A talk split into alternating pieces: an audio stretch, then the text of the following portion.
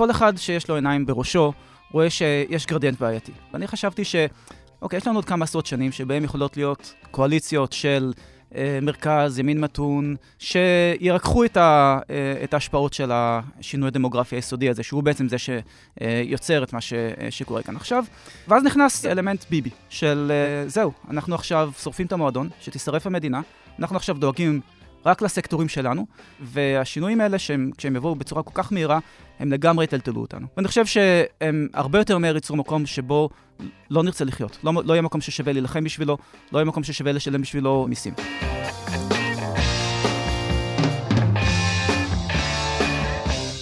ברוכים הבאים למרקרים, פודקאסט סוף השבוע של דה מרקר. ההזדמנות שלכם לקחת פסק זמן ממחזור החדשות היומיומי ולצלול איתנו, לאנשים, לאירועים, ובעיקר לרעיונות מאחורי החדשות. כאן באופן איתכם כבדי שבוע, גיא רולניק. והשבוע עם המראיין האורח שלנו, נתי טוקר. שלום נתי. שלום גיא. שמענו בפתיח את uh, ינאי uh, שפיצר, היסטוריון כלכלי, מרצה במחלקה לכלכלה ובתוכנית פק"ם באוניברסיטה העברית. נתי, מה קורה במשרד האוצר? האם uh, ה-D9 שעבר על בית המשפט העליון הגיע כבר למשרד האוצר, או שהוא עדיין שם uh, תקוע בבג"ץ? תראי, ה-D9 חונה כבר בחניון של משרד האוצר, שם צמוד לכנסת. הוא חונה שם כבר לא מעט זמן. אני מזכיר לך את תקופת הקורונה, את הכאוס שהיה שם, את ההתפטרות ההמונית במשרד האוצר, שאול מרידור, קרן טרנר, חזקיהו, היה שם כבר את האווירה הזאת של אה, התעלמות מוחלטת מדרגי המקצוע, ופשוט עשו מה שהם רוצים אה, הפוליטיקאים באותם ימים, אבל אז איכשהו בתוך כאוס הקורונה לא באמת הבנו את המשמעויות של האירועים האלו. היום אנחנו מבינים יותר ויותר עד כמה אגף התקציבים, הדרגים המקצועיים, החשב הכללי, גם רשות החברות, נחלשו, אין להם את הכוח, אין להם גם את השדרה המקצועית, את העמוד שדרה המקצועי כדי להתמודד עם הלחצים הפוליטיים. אנחנו רואים הרבה תוכניות שנשלפות, הסכמים קואליציוניים אה, ככה עם, עם, עם סכומים של הוצאות מופרזות לחלוטין, ואנחנו מאוד חוששים שמשרד האוצר לא יצליח לעמוד בפני הלחצים של הדרג הפוליטי שהולכים לעלות עליהם בתקופה הקרובה. אז בעצם, נתי, מה שאתה מתאר זה שאגף התקציבים נכנס לתקופה החדשה הזאת אה, עוד חלש, עוד מימי הקורונה ומימי ישראל אה, כץ. כבר התחילו לשבור לו את אה, חוט השדרה ואת העצמאות, וזה לא רק בעצם אה, אגף תקציבים, זה בעצם כל הפקידות אה, בממשלה, ועכשיו מגיעים בעזוז החבורה הזאת, וסמוטריץ' בעצם... אה, בניגוד לרוב שרי האוצר, מהרגע שהוא נכנס למשרד האוצר, הוא בעצם משדר שעכשיו הפוליטיקאים אה, נותנים את הטון. תראה, יש לו כזה צליל, אה, צלילים מנוגדים. מצד אחד, הוא נכנס ושיבח ופיאר ואמר שהוא יעבוד עם הדרגים המקצועיים ועם אחריות פיסקלית ודיבר הרבה אה, דברים שנעימים לעין של הכלכלנים וחברות הדירוג ומצד שני אנחנו יודעים שהוא לא מקשיב לאף אחד והצעדים הסימבוליים שהיו הראשונים זה הביטול של המיסי, מיסי החד פעמי ומיסי המשקות המתוקים. זה לא כסף גדול אבל יש לזה המון משמעות גם בריאותית אבל גם משמעות הצהרתית הבן אדם בא בניגוד לחלוטין לכל דרגי המקצוע בכל משרדי הממשלה, אף אחד פשוט עשה את זה רק בגלל ההתחייבות הפוליטית שלו לפני הבחירות, וזה צעד שלדעתי ישקף, ישתקף גם בהמשך, גם בהתנהלות התקציבית שלו, אילו הצעות הוא הולך להוציא, ובדברים יותר אקוטיים, אה, המגזר החרדי, כמה כסף הוא הולך לשפוך על בתי הספר במגזר החרדי שלא מלמדים ליבה. ועוד שורת uh, נושאים אחרים שאני לא חושב שגם יש באוצר מספיק uh, אנשים מנוסים עם, עם חוט שדרה מקצועי שיעצרו אותו. אני מזכיר, יוגב גרדוס, uh, ראש אגף התקציבים, גדל באגף, הוא לא, הוא לא, הוא לא הספיק לצאת החוצה, ו, ואין לו uh, ככה... Uh, את הניסיון ש, שקודמיו באגף התקציבים נשאו על גבם, גם החשב הכללי היה, היה בחוץ, אבל הוא לא, לא, לא הצליח לייצר לעצמו איזושהי אה, סמכות מקצועית בתוך משרד האוצר. אבל אז... בינינו, נתי, גם אם היו מביאים שם אנשים עם יותר סמכות, עם יותר כוח, תחת הממשלה הזאת, מי היה עומד בזה? למעשה כל מי שהיה לו סמכות וכוח הבין לאן זה הולך, והבין שהוא צריך ללכת, נניח רמי בלינקוב הבין שזה חבל על הזמן. נכון, הוא עזב. המנכ"ל האוצר, כן. הוא עזב די במהירות אחרי שהוא הבין שאבי שמחון לוקח בלשכת ראש הממשלה את המושכות בחזרה לניהול ענייני כלכלת ישראל. אבל כן, תראה, אנחנו חוזרים לנגיד, נגיד בנק ישראל. נגיד בנק ישראל הוא כן האדם ש, שאנחנו מצפים ממנו כן להיות המנהיג הכלכלי, זה שאומר את הדברים בצורה הכי ברורה, וגם הוא, בטח נדבר על זה עדיין בקרוב, גם הוא, כאשר הוא מגיע לפגישה עם ראש הממשלה ואומר בצורה אה, אה, מסוימת שהמהפכה המשטרית הזאת עלולה לסכן את דירוג האשראי של ישראל. הוא לא אומר את זה כדעתו, הוא לא מזהיר בצורה... הוא רק מצטט. הוא מצטט, הוא משקף. כן, בנק ישראל דאג... דיברתי. עם אנשים בדאבוס, וזה מה שהם... הוא משקף לראש הממשלה את מה שנאמר לו שם, הוא לא באמת הביע עמדה מטעמו. הוא חושש, נכון, הוא פשוט חושש. נכון, כן. הוא חושש. כן, יש פה איזה טיעון שאמירה שלו עלולה להוות בעצם, להעלות את, ניהול הסיכונים של ישראל ולהשפיע על השווקים, אבל... כן, הוא חושש, הוא חושש. בהחלט, ואנחנו בטח נדבר גם עד היום על ההצעה המדהימה של... אה, אה, של גפני אה, פשוט לחסל את מוסד החשקלות, את החשב הכללי. כלומר, עברו פה את כל שומרי הסף, שכחו שיש גם חשב כללי, שאמור להיות עוד שומר סף כדי שה... שרים לא ישתוללו עם, אה, עם כספים, וגפני הציע גם להרוג את העניין הזה. בעצם כיסו את כל שומרי הסף בעצם, אם אתה מוסיף את החשב הכללי, יועצים המשפטיים, אה, בית המשפט העליון, התקשורת, מה נשאר? יש, נשאר איזה... עוד לא אמרו שצריך לסגור את מבקר המדינה. אוקיי. בית שלי עדיין מתפקד. אוקיי. אז הנושא שלנו, כמו שהבנתם, הוא הכלכלה פוליטית, ומה קורה, ש... מה ההשפעה של שינוי במשטר אה, בית המשפט העליון ושומרי הסף, מה הוא עושה בעצם לכלכלה? אז יש אנשים שאוהבים את השינוי המשטרי הזה וחושבים שזה הצד הפוליטי שלהם, ויש אנשים שלא אוהבים, אבל יש דבר שאולי נדחק יותר לשוליים בכל הדיון הזה בין הביביסטים לאנטי-ביביסטים, והוא מה שינוי כזה עושה לכלכלה. מה הוא עושה למדינה, מה הוא עושה לשירות הציבורי, וזה הנושא שלנו היום. אז אה, שני האורחים שלנו היום הם היסטוריונים אה, כלכליים. הם חוקרים מזה שנים, למרות שהם די אה, צעירים, בדיוק את הנושאים הללו. את הקשר בין מוסדות, כמו בית משפט, לבין הכלכלה, לבין החברה. והם לא רק היסטוריונים כלכליים, נתי, הם גם ממנסחי מכתב הכלכלנים. המכתב שיצא השבוע ביום שלישי ועליו חתומים רוב הכלכלנים הידועים בישראל, שהם מזהירים את ראש הממשלה, אדוני, אתה משחק אה, באש. אז אנחנו ננסה להבין מדוע הם החליטו לפרסם את המכתב הזה, מה היה התהליך שהוביל למכתב הזה, ומה בעצם הם אומרים, על איזה רקע מקצועי, אקדמאי, תיאורטי, מחקרים נשענת הטענה שלהם, שברגע שאתה מתחיל לשחק עם בית המשפט, אתה משחק באש, ואתה משחק בכלכלה לא רק בטווח הקצר, אלא גם בטווח. ארוך. אנחנו מיד מתחילים.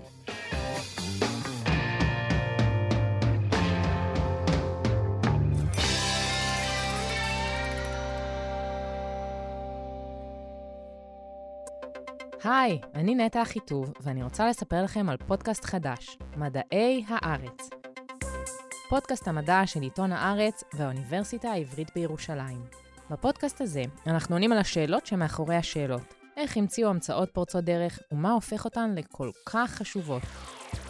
בכל פרק נגלוש על גלי המאורעות, המחשבות והתקופה, וננסה להבין את הסיפור מאחורי ההמצאות והתגליות הגדולות בהיסטוריה. במושגים של היום הוא uh, משהו בין מגלומן שמכופף את הכללים למישהו עם אתיקה מאוד מפוקפקת. איינשטיין כבר היה סלב אז, לכל מקום שהוא הלך, הלכו איתו הרבה אנשים. כל האישיות של בני אדם, טוב ולרע, נמצאת במדע. אז חפשו מדעי הארץ בכל מקום שבו אתם מאזינים לפודקאסטים. שלום לינאי שפיצר ולצחי רז. שלום. תודה על ההזמנה. אז אה, בואו תספרו איך נולד מכתב הכלכלנים. מתי התחלתם לחשוב uh, שצריך uh, לפרסם מכתב כזה? האם מיד כל הכלכלנים קפצו על זה והסכימו? מה היו החסמים לפרסם את הדבר הזה? איך התנהל האירוע הזה? אה, אז האירוע התנהל ככה, אה, פנו אלינו עמיתינו מאוניברסיטת תל אביב, שהדבר הזה גם בדמם. אה, אנחנו כמובן מתבטאים ברשתות החברתיות, כל מי שרוצה לשמוע. אמרו, אנחנו צריכים לכתוב מכתב, להסביר מה העניין כאן. אנחנו צריכים לידע את הציבור. אנחנו אנשי אקדמיה, אבל אנחנו מקבלים משכורת ציבורית, וחלק מהחובה שלנו זה לא רק ללמד תלמידים כלכלה, אלא גם להסביר את הידע שלנו לקהל, בעיקר כאשר החלטות שהן כל כך גורליות, עומדות על הפתח. אנחנו רוצים לתת את הפרשנות שלנו, שמבוססת על ההיכרות עם הספרות, אה, חלקית גם על מחקר שלנו, אבל בעיקר על היכרות עם הספרות, אה, לקהל הרחב, שיבין מה המשמעויות, ובעיקר מה המשמעויות ארוכות הטווח של, ה, של האירוע הזה. אה, אז אה, מכיוון שצחי ואני אה, עוסקים קרובים לכלכלה פוליטית, מכירים לא רע את הספרות של המוסדות, שאני מניח שעוד מעט נדבר עליה, אז התגייסנו למשימה, חיברנו את המכתב, ו, וככה זה התגלגל. אני מאוד מאוד הופתעתי לראות את גודל ההסכמה שבין כלכלנים. קשה לי לדמיין נושא אחד שכל כך הרבה כלכלנים יסכימו עליו. לא ראיתי דבר כזה, אוקיי? לא כולם אז חתמו. כמה אנשים חתמו? אה, כרגע אני חושב שאנחנו מתקרבים ל-300. וואו.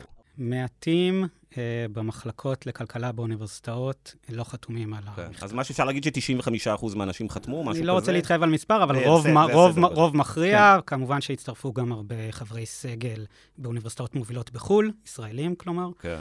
אה, אז כן, יש הסכמה מאוד מאוד רחבה, חסרת תקדים, הייתי אומר, בקרב כלכלנים, אה, בנוגע לסכנות שיש לשינוי המשטרי הזה, המהפכה המשפטית אה, אה, בהקשר של צמיחה כלכלית אז. תכף נדבר על המכתב שלכם, ועל מה אתם אומרים, ועל איזה ספרות זה נשען, ואני בטוח שנתי ירצה לשאול אתכם הרבה שאלות ספציפיות גם על הדירוג ועל תקציב, ועל איך זה נראה מול מדינות אה, אחרות, אבל דבר אחד אנחנו חייבים להוריד מיד מהשולחן, להעלות אותו, ואתם תצטרכו להוריד אותו, למאזינים הביביסטים שלנו, אוקיי? ויש ש- רבים כאלה. כן. שלום אה, לכם. שלום, שלום, כן.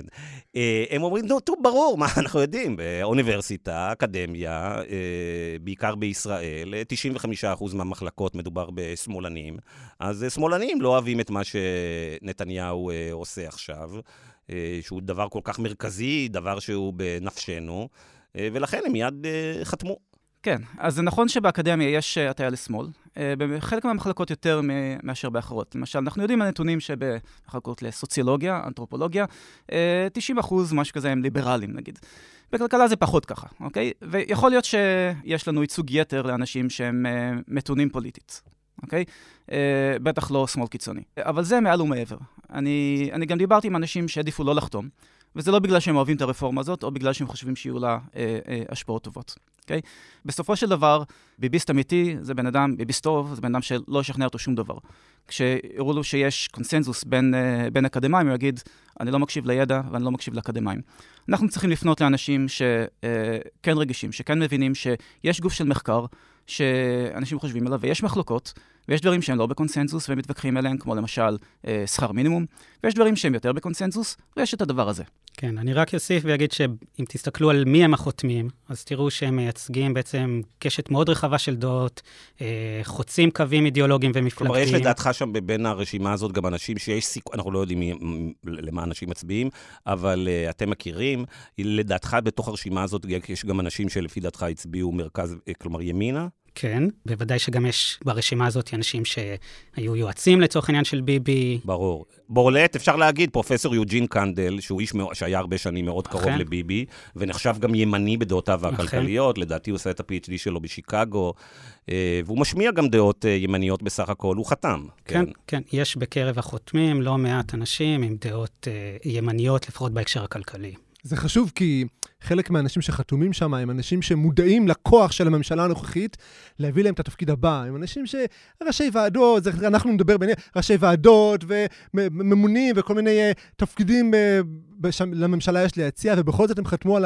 המכתב מחאה הזה, אז זה באמת מצביע על זה שזה, שזה בנפשם, זה לא, והם היו מוכנים לוותר על ג'ובים עתידי, עתידיים כאלה ואחרים. אולי אני אומר רק עוד דבר אחד, שלאנשים לאנשים אה, באקדמיה, הדבר שאיתו אנחנו נקום מוניפול זה המוניטין שלנו.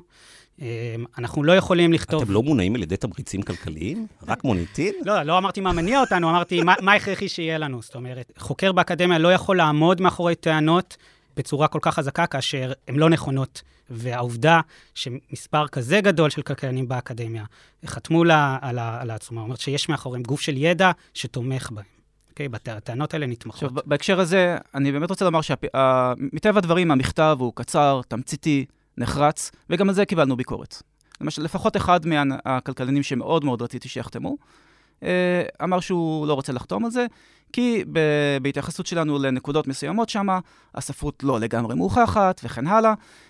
הוא מסכים עם המסר בגדול, לדעתי, אבל זו, גם הוא קצת בר פלוגתא עם חלק מהאנשים שם. אבל... אתה יודע, זה יותר אגו אקדמאי מאשר העניין אני, עצמו. אני אתן לו את ה... אני לא אזכיר את אוקיי. שמו כמובן. כן. אנחנו בעצם, מבחינתנו, אני לא יודע למה הזמנתם אותנו, אנחנו שמחנו לבוא לפה כדי להרחיב ולדבר על הטיעונים. אה, אנחנו נשמענו מאוד מאוד נחרצים, הספרות היא הרבה יותר מסובכת, וצריך לדבר על הפרטים, ובסופו של דבר, המסקנה בשורה התחתונה שלנו היא נחרצת לא במובן שמחר הולך לקרות פה אסון ויפלו השמיים. כן, אני מיד אדבר איתכם על, כן. ה, על הספרות ועל המסקנות. אני קודם כל רוצה לשאול, שוב, לטובת המאזינים שלנו שלא מכירים את הספרות הספציפית שעליה אה, נדבר, השאלה הראשונה שהם אה, שואלים, חלקם, זה רגע, רגע, רגע, הרי זו רפורמה משפטית.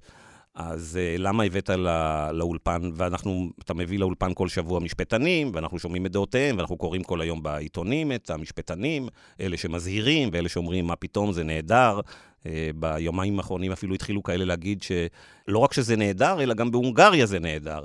אז uh, השאלה הראשונה היא, מה לכלכלנים ולהבנה ברפורמה משפטית? זו שאלה טובה. אה, אז קודם כל אני ממליץ להביא גם אה, משפטנים ולהקשיב גם למשפטנים. היו פה באולפן הזה כל כך הרבה משפטנים אה, בחודשיים האחרונים, תן לנו קצת ובאמת הרפורמה, הרפורמה תיגע בהרבה תחומים של החיים.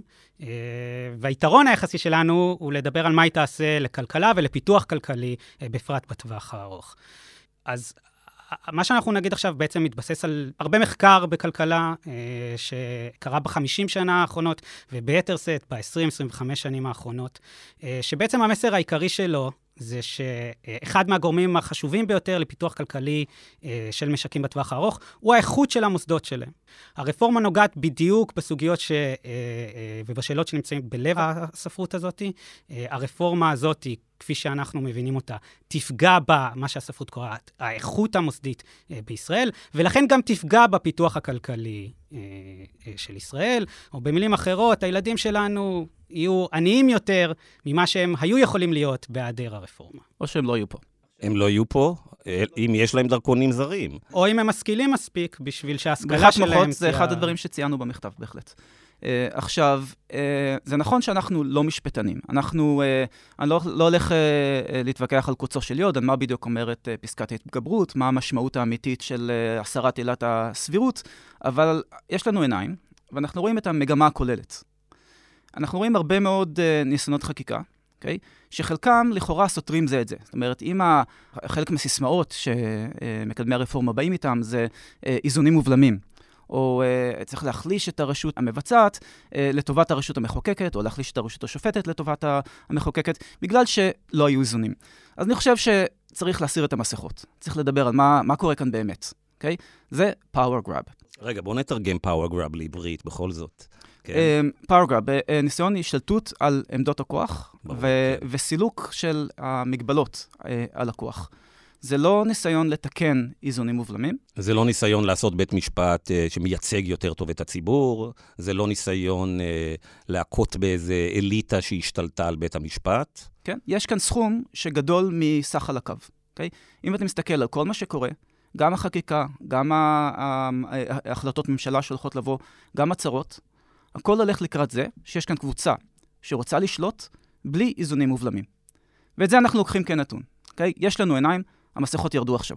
זה מה שאנחנו רואים. ועכשיו בואו נדבר מתוך הניסיון שלנו וההיכרות שלנו עם הספרות, על מה זה אומר. שלטון שבו אין לנו איזון בין שלוש רשויות, אלא יש קבוצה שלטת, ששולטת לגמרי בשלושת הרשויות האלה. במבצעת, בשופטת, וכמובן במחוקקת, אוקיי? המהות של כל הדברים, המכנה המשותף, המגמה, הכיוון שלקראת כל זה הולך, זה פשוט הסרת איזונים ובלמים, כוח בלא מעצורים. איך כלכלנים אגב קוראים לזה? יש לזה איזה טרמינולוגיה בשפת הכלכלה? לסוג משטר כזה? אז זה, זה משטר שאנחנו נכנה אותו משטר, כאילו, מבנה מוסדי שיש בו מוסדות, אה, מוסדות רעים. אני קראתי לזה לפני שבועיים-שלושה באחד הטורים קלפטוקרטיה. אה, אסמוגלו, אה, כלכלן מ-MIT, יחד בספר שלו עם רובינסון על פייל, Why Nations Fail. Why Nations Fail, מדבר על, לפעמים על extracting elites, אליטות. בדיוק. עושקות או משהו כזה. איך הייתם... נצלניות. מת... נצלניות, כן. אקס... איך הייתם מתארים את הסוג המשטר אה, שנתניהו ולוין רוצים לכונן כאן? אני, אני חייב להגיד, לי זה לא מאוד אה, חשוב לתת לו שם, אה, גם כי חוקרים שונים משתמשים בש, בשמות... תן לנו כמה ב... שמות. אני חושב שכן, מוסדות נצלניים זה באמת, אה, זה באמת שם שדרון אסמגלו וג'ים רובינזון משתמשים בו, אבל, אבל אני לא בטוח שהוא המושג המתאים בשביל לתאר את המוסדות שיש כאן כרגע. אני חושב שכן, המושג ש, שכל כלכלן היה יכול לחתום עליו הוא, הוא, הוא מוסדות באיכות נמוכה.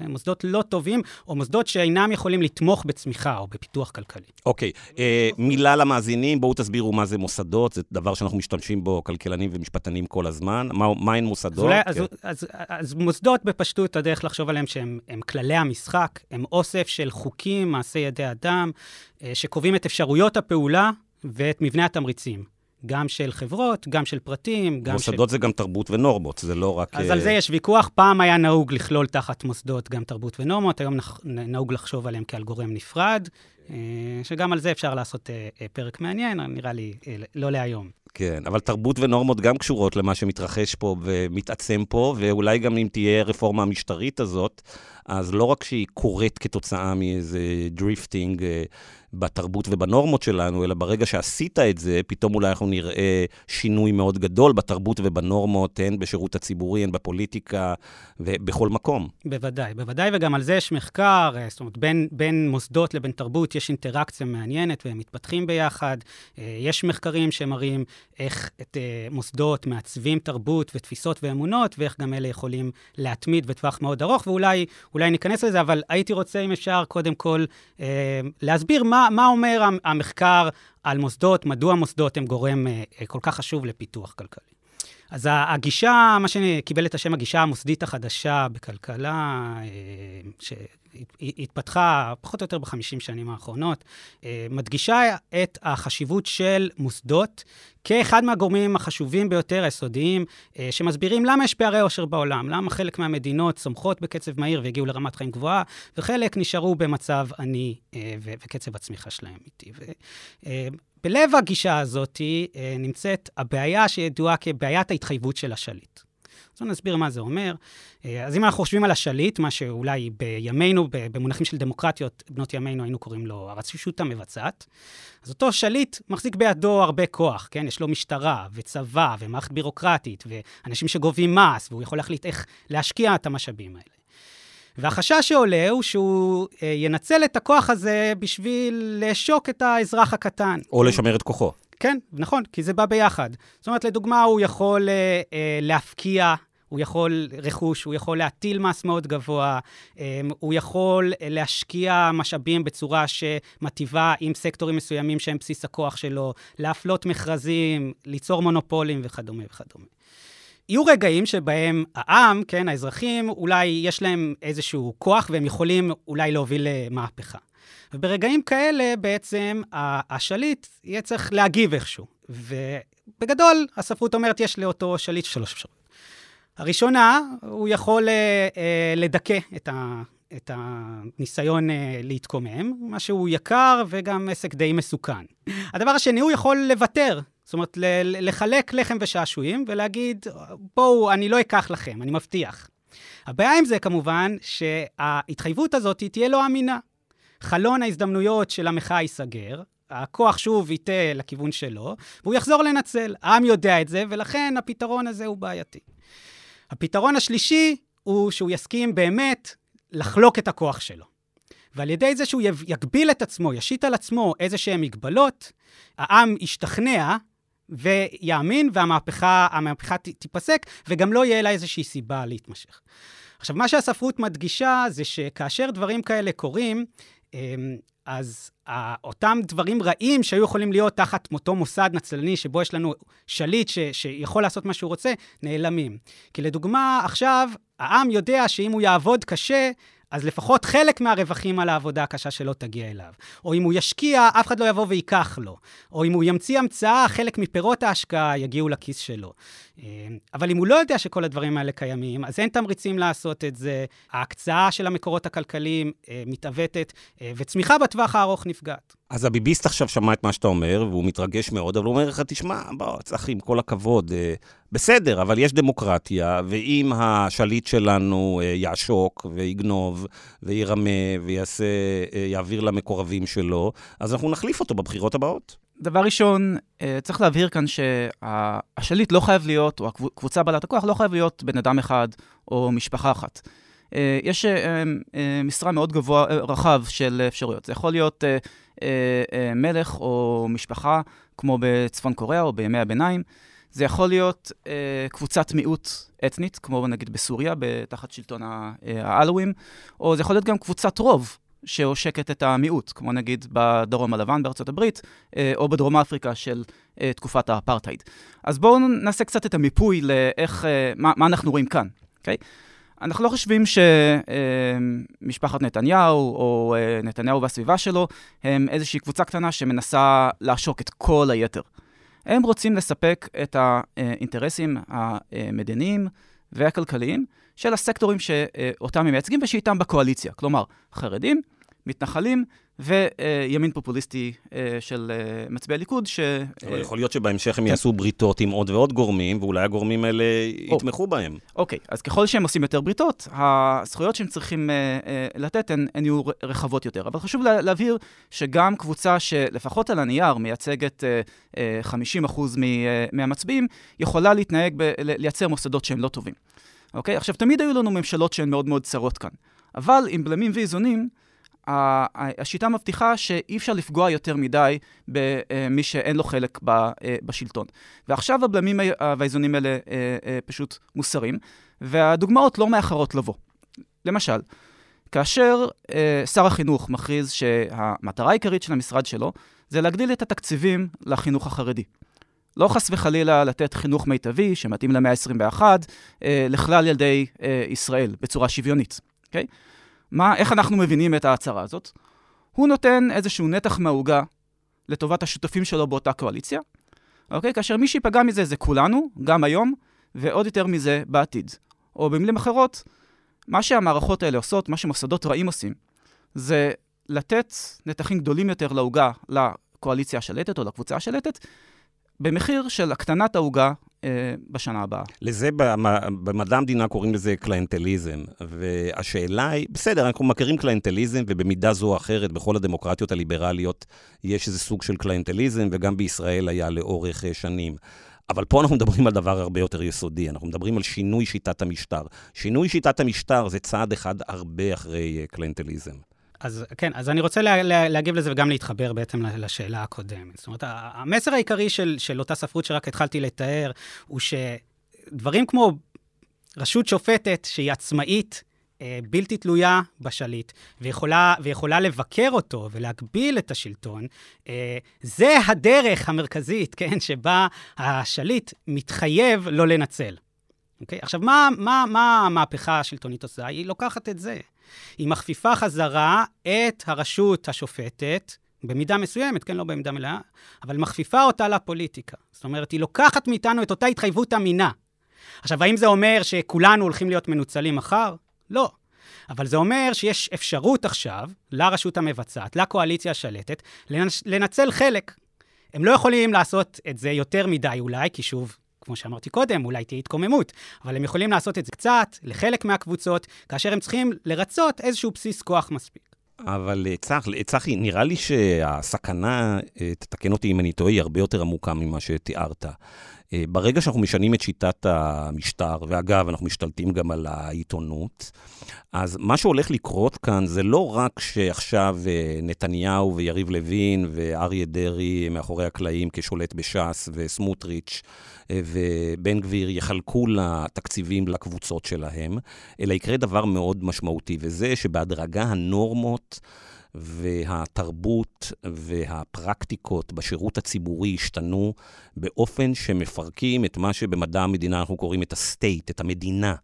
ובעצם אנחנו מפרקים את היסודות של המוסדות שמקיימים את החוזה החברתי שמאפשר את קיומה של מדינת ישראל כמדינה דמוקרטית אה, ליברלית. בהחלט. דבר שאני צריך להבהיר, שזה לא שהיינו בגן של שושנים עד עכשיו. דברים התחילו פה לא כל כך טוב במדינת ישראל. אה, היה פה שלטון של אליטה אחרת, של האליטה המפאיניקית, של תנועת העבודה. ולקח הרבה זמן עד שהזכויות היתר שהם תפסו לעצמם הלכו ונשחקו. והמצב לא מושלם. אוקיי?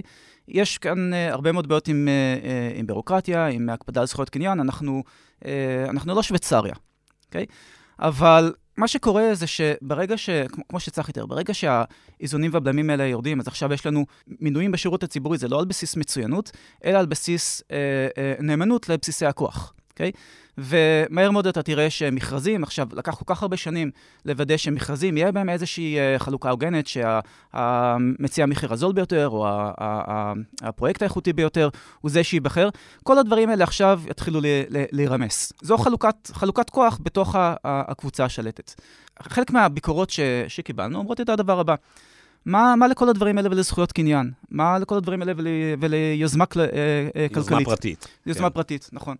אה, ואנחנו אומרים, לא, זה, זה, זה לא ייפגע, אה, זה לא ייפגע מחר, אוקיי?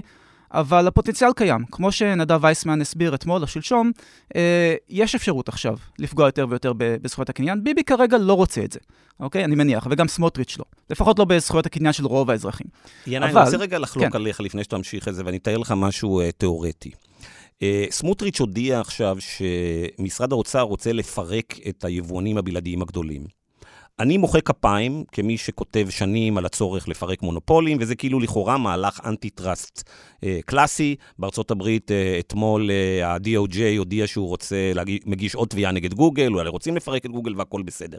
אלא מאי, אם אנחנו הולכים עם הרפורמה המשפטית הזאת, אז בעצם ל... ליבואנים הבלעדיים עכשיו, אין כרגע שום ריקורס, אין להם דרך לבוא לבית המשפט ולהגיד לו, תשמעו, הרפורמה הזאת שלכם, של הפירוק, לא עומדת בעצם בקריטריונים של סבירות, והיא לא מגשימה תכלית ראויה, וזה פשוט אה, החלטה שרירותית של הממשלה. אתם הולכים לקחת מאיתנו את המונופול ולהעביר אותו לחברים שלכם. עכשיו, ערב המהפכה המשפטית, או הרפורמה המשטרית, היו יודעות, אה, היו יודעים היבואנים והנציגים שלהם אה, בחו"ל, שאם עושים כאן רפורמה, זה בגלל שיש לזה תכלית ראויה, וזה בגלל שזה עונה על חוק ההגבלים, וזה כמו שבארצות הברית יש חוק הגבלים, גם פה יש חוק הגבלים, וזה היה נחשב חלק מהמשחק. אבל ברגע שאתה לא יכול לעתור לבג"ץ נגד הרפורמה הזאת, אז בעצם יכולים להגיד, בעצם כל ההחלטות המג'וריות של הממשלה יכולות להתקבל על ידי שחקנים גדולים במגזר העסקי כהחלטות שרירותיות של power grab. זו בדיוק הבעיה של שרירותיות. בואו נשווה את מה שקורה בשתי ארצות, שגם בהן יש מוסדות שאנחנו מתייחסים אליהן כמוסדות רעים, אה, ושהן דמוקרטיות בשם בלבד, אה, רוסיה וטורקיה. Okay? אוקיי? ברוסיה הכל קורס. המבחן, הסטרס טסט שהם עברו עכשיו, מראה את הריקבון של כל המערכת. אבל בכל המערכת הזאת יש מוסד אחד שעדיין עובד טוב, וזה הבנק המרכזי שלהם, אוקיי? Okay? למה הבנק הזה, המרכזי הזה עובד טוב? דבר ראשון, יש שם אה, נגידה מעולה, אשת מקצוע, היא, היא באמת הצילה את המדינה הזאת, או לפחות אה, מנעה את הקריסה המוחלטת שלה. למה היא עצמאית? לא בגלל שיש שם אה, איזונים ובלמים, לא בגלל שיש שם חוק חזק של... אה, כי פוטין מבין שהוא צריך אותה עצמאית. פוטין, התובנה שלו היא שהוא מבין, שהוא מבין אותה. ומה הוא אומר? כמה חודשים לפני הפלישה לאוקראינה, הוא אומר, כנגד כל הלחצים של האוליגרכים ושל הפוליטיקאים ושל אנשי העסקים, אנחנו לא רוצים להיות כמו טורקיה. מה שקורה בטורקיה זה פשוט, לשליט יש רעיון אחר לגבי כלכלה. הוא חושב שכדי להילחם באינפלציה, צריך להוריד ריבית, אוקיי? Okay? אז ההבדל כאן, בשני המקרים יש שריר, שרירותיות. לפעמים זה יכול לעבוד לטובה, ולפעמים זה יכול לעבוד אה, לרעה. אבל כשיש לנו כל כך הרבה אינטרסים שמעורבים, אה, ואין איזונים ובלמים, יכולה לקרות המקבילה הכלכלית של הפלישה לאוקראינה, כן? פוטין החליט את זה בעצמו, אולי עם עוד איזה שניים, שלושה אנשים. לא היו תהליכים, הוא לא מפחד מוועדת חקירה שתשאל, רגע, למה עשית את זה? אלא זה הכל היה נתון לשריר, לשירות רצונו. ועכשיו אנחנו הולכים לכיוון, אנחנו, אני לא חושב שאנחנו נהיה מחר טורקיה או רוסיה, אנחנו הולכים כמה צעדים טובים בכיוון הזה, ואני חושש גם מאוד מהצעדים הבאים. הזכרת את אה, רוסיה ואת טורקיה, אני רוצה לתת מדינה אחת שידועה כדיקטטורה, ומדינה אחת שידוע שיש לה מוסדות לא חזקים, וזה סין וסינגפור. איך הן משתלבות במודל? כן, אז אני חושב שזו שאלה טובה. כי הן כלכלות כל... משגשגות כן. לטובת המאזינים, אז, כן. אז קודם כל, סין, סין עדיין אה, לא עשירה, אה, בניגוד לסינגפור. אני חושב שצריך להדגיש משהו מאוד מאוד חשוב אה, לגבי מודלים, או איך, מה, מה בעצם האמירה של כלכלנים. האמירה היא לא שכל המדינות, לכל המדינות העשירות יש אה, מוסדות טובים. אבל האמירה היא שמוסדות תורמים לצמיחה. ולכן בטווח ארוך, אנחנו נראה הבדלים משמעותיים ברמת החיים בממוצע בין מדינות שיש להן מוסדות טובים ומדינות שאין להן מוסדות טובים. סין בתקופה האחרונה צומחת. יש שאלות אם היא תצליח לצמוח בקצב כזה לאורך זמן. סין דווקא בתקופה האחרונה מתחילה לדעוך, הצמיחה של אחרי 20 שנה. אני היסטוריון כלכלי, תקופה, התקופה האחרונה כן. זה 20 שנה. ברור, כן. אה, אוקיי. רק להעביר. אוקיי. אה, אז אנחנו לא יודעים אם זה יימשך, אה, ואם כן, אנחנו גם לא יודעים איזה שינוי מוסדי זה יגרור, או איזה שינוי מוסדי סין תצטרך לעבור. ככל שהיא תהיה יותר מפותחת, אנחנו נראה שמוסדות לא טובים יהוו משקולת. אז, קודם כל צריך, צריך לדייק את זה. למה אנחנו מתכוונים? אנחנו לא, אין כאן, זאת אומרת. במדעי החברה, תחזיות או חוקים הם לא כמו במדעי הטבע, כן? אנחנו לא יודעים להגיד שבהכרח יקרה משהו, אבל אנחנו יודעים להגיד שההשפעה הממוצעת של ירידה כזאת באיכות המוסדית, היא תהיה השפעה רעה. אוקיי, זה דבר אחד. דבר שני, בוודאי שיש צמיחה כלכלית, זה דבר מורכב, ויש הרבה גורמים שחשובים ותורמים לו. זה לא, בוודאי לא הגורם היחיד שחשוב. אה, גורם מאוד חשוב נוסף, לדוגמה, זה הון אנושי. ובגלל זה אנחנו צריכים לשאול את עצמנו, מה הרפורמה הזאת, או הגבלות שכנראה כבר, כבר התחילו להגיע, וכנראה יגיעו עוד על זכויות אזרחיות, אה, זכויות פוליטיות, מה הם יעשו למלאי ההון האנושי בישראל? גם כאן התחזית היא עצובה. כנראה שמלאי ההון האנושי של ישראל ילך וידלדל, אה, אנשים שיכולים לעזוב ולחפש הזדמנויות במקומות אחרים יעשו זאת, כן, תופעה שנקראת בריחת מוחות. אה, אז הנה עוד גורם חשוב אה, לצמיחה, שגם הוא כנראה אה, אה, צפוי להיפגע בעקבות המהפכה. אז. באמת, אה, ינאי ו- וצחי, מה, הנקוד, מה צריך עוד לקרות כדי שאתם תחליטו שאתם חוזרים ל job market בארצות הברית או באירופה? אני חושב שהדבר המרכזי עבורי זה החינוך. אה, זאת אומרת, מה קורה בבתי הספר? יש לי ילד שהולך לעלות לכיתה א', אה, זה דבר שמאוד מאוד מטריד אותי. זאת אומרת, אני בעיקר חושב... אנחנו יודעים מה יהיה בחינוך. זה רפורמה שתוביל לזה שאנשים יגידו שיהיה עכשיו ביקוש ולחץ לחינוך פרטי, ואנשים בעלי יכולות יגידו, אנחנו ונתחיל ללכת במסלול אמריקאי או אחר, של אנשים יגידו, אם אני רוצה להמשיך לחיות בישראל, מי שיאכל חינוך פרטי, והחינוך הציבורי יהיה... זה, זה בהחלט יהיה חלק מה, אה, מהפתרון, אבל עדיין אה, אנחנו... זה לא פתרון, זה שיווי. משקל רע. כן, זה, זה חלק מהתוצאה. כן. אה, אבל באותו זמן גם המבנה הפוליטי הוא כזה, שלאנשים שעובדים פה, הם אלה שעדיין יממנו את השירות הציבורי. או אבל את- ינאי, אתה לא ענית לשאלה, מה אתה כן. תעשה? הבנתי, הוא מחכה לראות מה קורה במערכת החינוך, למרות שהמודלים שלך אומרים מה יקרה למערכת החינוך. ואתה, כן. ינאי? אז אנחנו ירושלמים כבר 100 שנה פלוס. אה, אז אה, זה ביבי בונה. וקשה קשה לשכנע אותנו שזה... אבל, אבל להגיד לך, זה, זה כל הזמן... אבל יש איזה tipping point, יש איזה רגע שבו, עם כל הכבוד לזה שאתם ירושלמי 100 שנה, שאנחנו נראה walk out, האם אנחנו מתקרבים לזה, אתם חושבים? זה הכיוון, זה הכיוון, אין, אין מה כן. לעשות. אנחנו, אה, אני, אני, אולי נגיד את זה ככה. כל אחד שיש לו עיניים ב, אה, בראשו, רואה שיש גרדיאנט בעייתי. זאת אומרת, אני חשבתי ש... אה, אוקיי, הדמוגרפיה לא, לא משחקת לצידנו. אם, אם צידנו הכוונה למשק משגשג ודמוקרטיה אה, שוויונית. מתישהו דברים היו הולכים ומדרדרים. ואני חשבתי ש...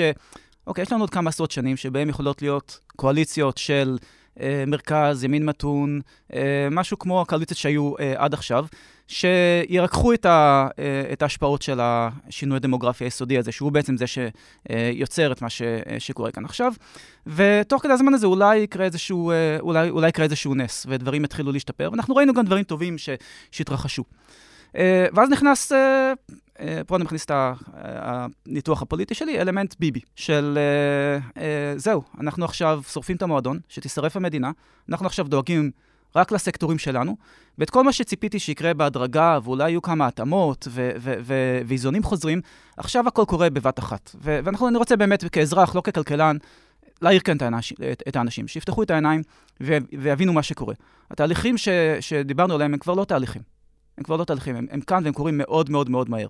והשינויים האלה, שהם, כשהם יבואו בצורה כל כך מהירה, הם לגמרי יטלטלו אותנו. גם כלכלית, גם פוליטית, גם מבחינת ההרגשה האנושית, ואני חושב שהם הרבה יותר מהר ייצרו, מקום, ייצרו מקום שבו לא נרצה לחיות. לא, לא יהיה מקום ששווה להילחם בשבילו, לא יהיה מקום ששווה לשלם בשבילו אה, אה, מיסים. אני רוצה כן לשאול אתכם, אני דווקא אה, פרקליט, פרקליט השטן במובן הזה. כל אותם אלה בוחרים שבחרו בנתניהו, בגוש שלו, כן אומרים לך היום, אנחנו בחרנו בזה, אנחנו הולכים לקראת העידן החדש של ישראל בעיניים פקוחות, ושם אנחנו רוצים להיות.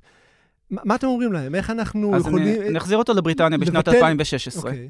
ושם גם הייתה תנועה פופוליסטית שאמרה, כן, יהיה לנו הרבה יותר טוב אם אנחנו נפרוש מהאיחוד האירופי. וכל הכלכלנים אמרו, לא, אל תעשו את זה, אל תעשו את זה. ואז הם עשו את זה, והשמיים לא נפלו. אוקיי? הפאונד ירד באיזה עשרה אחוז, אבל אנשים שמרו על העבודות שלהם, אנשים המשיכו לעשות עסקים.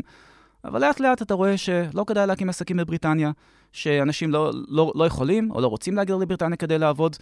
ועכשיו בפרספקטיבה של 6-7 שנים מאז, אתה רואה שבריטניה הידרדרה באופן אה, יחסי. וזה עוד בלי לדבר על שינוי מוסדי כל כך עמוק ועל חברה קרועה כמו שביבי הולך לייצר אני רוצה. להוסיף משהו עוד, נתי. האנשים שהצביעו ביבי, הם לא אמרו, אנחנו מצביעים ביבי כי אנחנו יודעים שהכיוון, הכ- כי אנחנו קונים לכיוון הכלכלי שלו, נניח כמו שאמרו בברקזיט. הם אמרו, אנחנו מצביעים ביבי בגלל שאנחנו מאמינים ברעיונות ובערכים של הליכוד ונגד השמאלנים הגרועים אה, וכן הלאה. והשאלה היא באמת, האם הם לא מבינים מה הם גוזרים על עצמם ועל הילדים שלהם? כן, אז צחי. אני, אני רוצה להתייחס בדיוק אה, לנקודה הזאת, וגם ל- למשהו שינאי אמר קודם.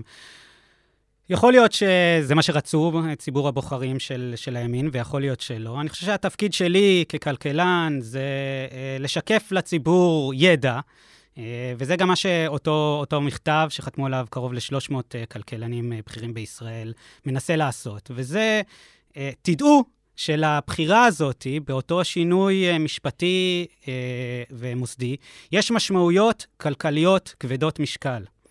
והן כבדות משקל לטווח ארוך. זאת אומרת, הרבה מהשיח הציבורי, אה, גם היום, אחרי המכתב שלנו, מתמקד במה יקרה עכשיו, באיך ירד דירוג האשראי שלנו. משבר שיגיע עכשיו, אבל המסר העמוק של הספרות הוא שזה ישפיע המון שנים קדימה. זאת אומרת, אפשר לחשוב 100 שנים קדימה, 200 שנים קדימה. טוב, זה אף אחד לא חושב, זה רק היסטוריון כלכלי. אתה צריך להגיד לנו מה יקרה בחמש שנים הק- הקדימה. אתה יודע, ב, אה, לפי התחזיות של, אה, של אה, מדענים אחרים, שקוראים להם מדעני אקלים ואחרים, ממילא בתוואי הנוכחי שלה, שאנחנו צועדים בו, עוד 30 שנה כבר אנחנו לא יכולים להיות פה על הכדור בקושי. אז אל תלך על 30 שנה, תגיד לנו מה הולך להיות עכשיו. אז אני, אז אני חושב שגם זה אה, תיאור לא נכון של מה אומרים מדעני אקלים. אנחנו נהיה על הכדור הזה. פשוט אנחנו נהיה, לא. נהיה עניים יותר, והחיים יהיה שלנו יהיו לא פחות נעים טובים. ואני הכדור, מתחבר כן. לשאלה ששאלת אותי על, על אם להישאר או לא. אז כן, אני כן חושב על באיזה מדינה הילד שלי יגדל את ילדיו. זאת אומרת, אני כן חושב על הטווחים האלה. לא, כשאנשים אבל זה עושים... כבר בדור שלך, לא צריך לחכות לילד שלך. כנראה ש... מה שאנחנו רואים עכשיו, לא צריך יהיה לחכות עוד כ- 30 כנראה שנה שיהיו, כדי לראות אותו. כנראה כן. שיהיו השלכות כלכליות רעות כן. מהר, כן. אבל... הגרועות יהיו אלה אבל שיקרו אבל הם בהמשך. לא יחלפו. כן, זאת אומרת, ברור. זה לא כמו משבר שחולף ונחזור כן. לאותה ואנחנו מגמה של ניכנס גם צמיחה, לא. לשיווי משקל רע, שקשה לצאת ממנו. נכון, נכון. זהו, השאלה, יש דרך חזרה? כלומר, אחרי ששוקעים לתוך מנגנון מסואב של שלטון... יש מעט מאוד. דוגמאות היסטוריות למשקים שעשו את, הקפיצה הזאת מהשיווי משקל הרע שדיברנו עליו לשיווי משקל טוב. סינגפור שדיברת עליו, או אה, דרום קוריאה, הדוגמה הבולטת ביותר, כן? אה, אז, אז דברים כאלה יכולים לקרות, אבל זה היוצא מהכלל ש, שמעיד על הכלל. נזקים כאלה, כמו שהולכים לעשות עכשיו, אה, ייקח הרבה מאוד שנים לתקן, וגם אני, קשה לראות מאיפה יבוא הכוח הפוליטי שיתקן אותם. אז שתי שאלות אחרונות לסיום, אחת על מה שאמרת כרגע ואחת על נושא של אה, כלכלנים. אה, דיברתי בדיוק אה, לפני הפודקאסט הזה עם קרוב משפחה שהוא היסטוריון, והוא אמר, אתם כל הזמן משתמשים בזה שאנחנו בדקה ה-90 ועוד רגע הולך להיות השינוי המשטרי הזה שיביא עלינו אסון. האם אולי חשבתם על אפשרות שאנחנו נמצאים כבר בתוך הבדיקול, בשיווי משקל הגרוע הזה? זה כבר התהליך הזה שהביא את הרגע הזה כבר התחיל, ובעצם אנחנו כבר עברנו את הנקודה, אנחנו כבר בשיווי משקל רע, ובעצם המהפכה המשטרית הזאת זה כבר התוצאה הראשונה של השיווי משקל רע הזה. כן, אני חושב, אני חושב שזו פרשנות אה, בהחלט סבירה. זאת אומרת, התנועה התחילה. אני לא חושב שאנחנו עדיין בשיווי משקל. וזו הנקודה החשובה. כשאנחנו נהיה בשיווי משקל, כל המנגנונים אה, יתכוונו ככה, אה, שכבר יהיה מאוד קשה לסטות ממנו חזרה. וזה גם מסר חשוב מאוד אה, של הספרות הזאת, שהיא נמצאת בכלכלה פוליטית ובהיסטוריה כלכלית, ששיווי משקל מוסדי אה, זה דבר, כמו שחושבים באופן כללי על שיווי משקל, שיש לו איזונים ש- ששומרים, גם כאשר יש סטיות קטנות ממנו, הם דוחפים אותנו חזרה לאותו שיווי משקל. אז התחלנו את תנועת המטוטלת הזאת, אני עוד לא חושב שהגענו לנקודה שבה יש את אותם מנגנונים ששומרים עלינו אה, שם. אה, אז אם יש, אם יש רגע שבו הציבור יכול לעשות משהו, זה עכשיו. והשאלה האחרונה, אז uh, האדריכלים של, ה- כמו שאנחנו יודעים, הממשלה לא הובילה את המהלך הזה, והצעות חוק הן לא של יריב לוין, הן נכתבו על ידי אנשים שמחוברים למכון מחקר בשם uh, קהלת. Uh, עומד בראשו uh, uh, משה קופל ומאיר רובין, וקהלת כל הזמן אומרים לנו בעשר שנים האחרונות, מאז שהם נחתו בישראל, הם אומרים לנו, אנחנו שוק חופשי, אנחנו קפיטליסטים, אנחנו חושבים כמו כלכלנים.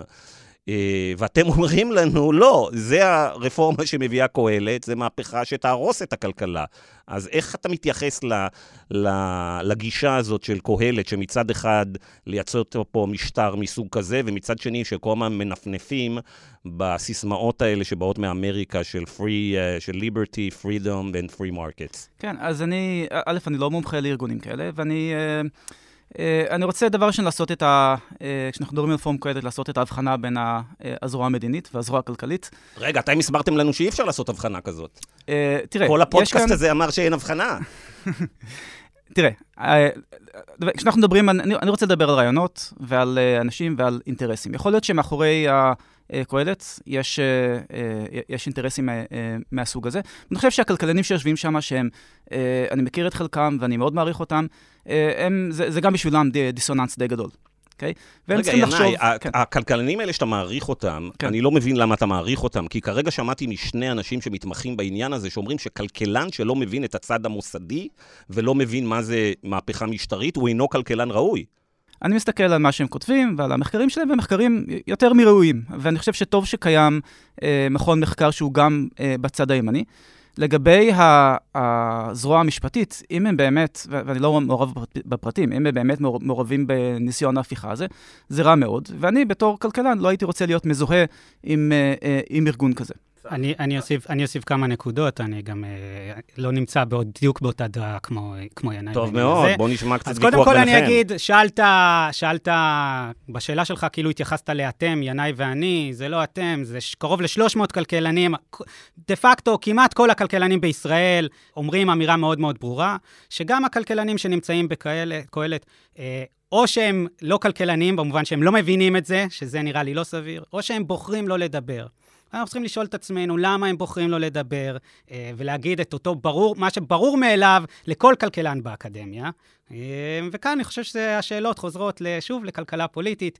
מי, מה האינטרס הפוליטי שלהם? מי משלם להם את המשכורת? אנחנו יודעים, אה, שני מיליארדרים אמריקאים שהם ליברטריאנים די קיצוניים, ג'פרי יאס וארתור דנצ'יק, ונדבר על מוסדות רעים, אז ב... באמריקה למיליארדרים יש השפעה עצומה, דיברנו על אליטות נצלניות, יש השפעה עצומה על המוסדות ועל המדיניות הכלכלית. אני, אני אגיד אולי עוד משהו, חלק מה... חלק מה הנושא השיחה, כן, מה שדנו בו היום, גם צף ברשתות החברתיות, וגם שם אותם כלכלנים כמובן הם פעילים ונכנסים לשיח. אני חושב שהדרך שבה הם מנסים לחיות עם אותו דיסוננס, ש... אה, אה, ינאי הזכיר, אה, זה לבוא ולהציג כאילו יש פרשנות אחרת לספרות, כאילו זה לא ברור שאותו שינוי שאנחנו, המוסדות שלנו עוברים עכשיו, הוא מה שהספרות אה, הייתה קוראת להם מוסדות רעים. אני חושב שהניסיון הזה, אין, אין באמת מישהו שמבין את הספרות כראוי, שיכול לטעון את הטענה הזאת, טענה שלא מחזיקה מים, או שהם באמת לא מבינים את הספרות, או שהם מתפתלים. ינאי וצחי, תודה רבה שבאתם לאולפנינו, היה מרתק. תודה רבה לכם. תודה, תודה רבה.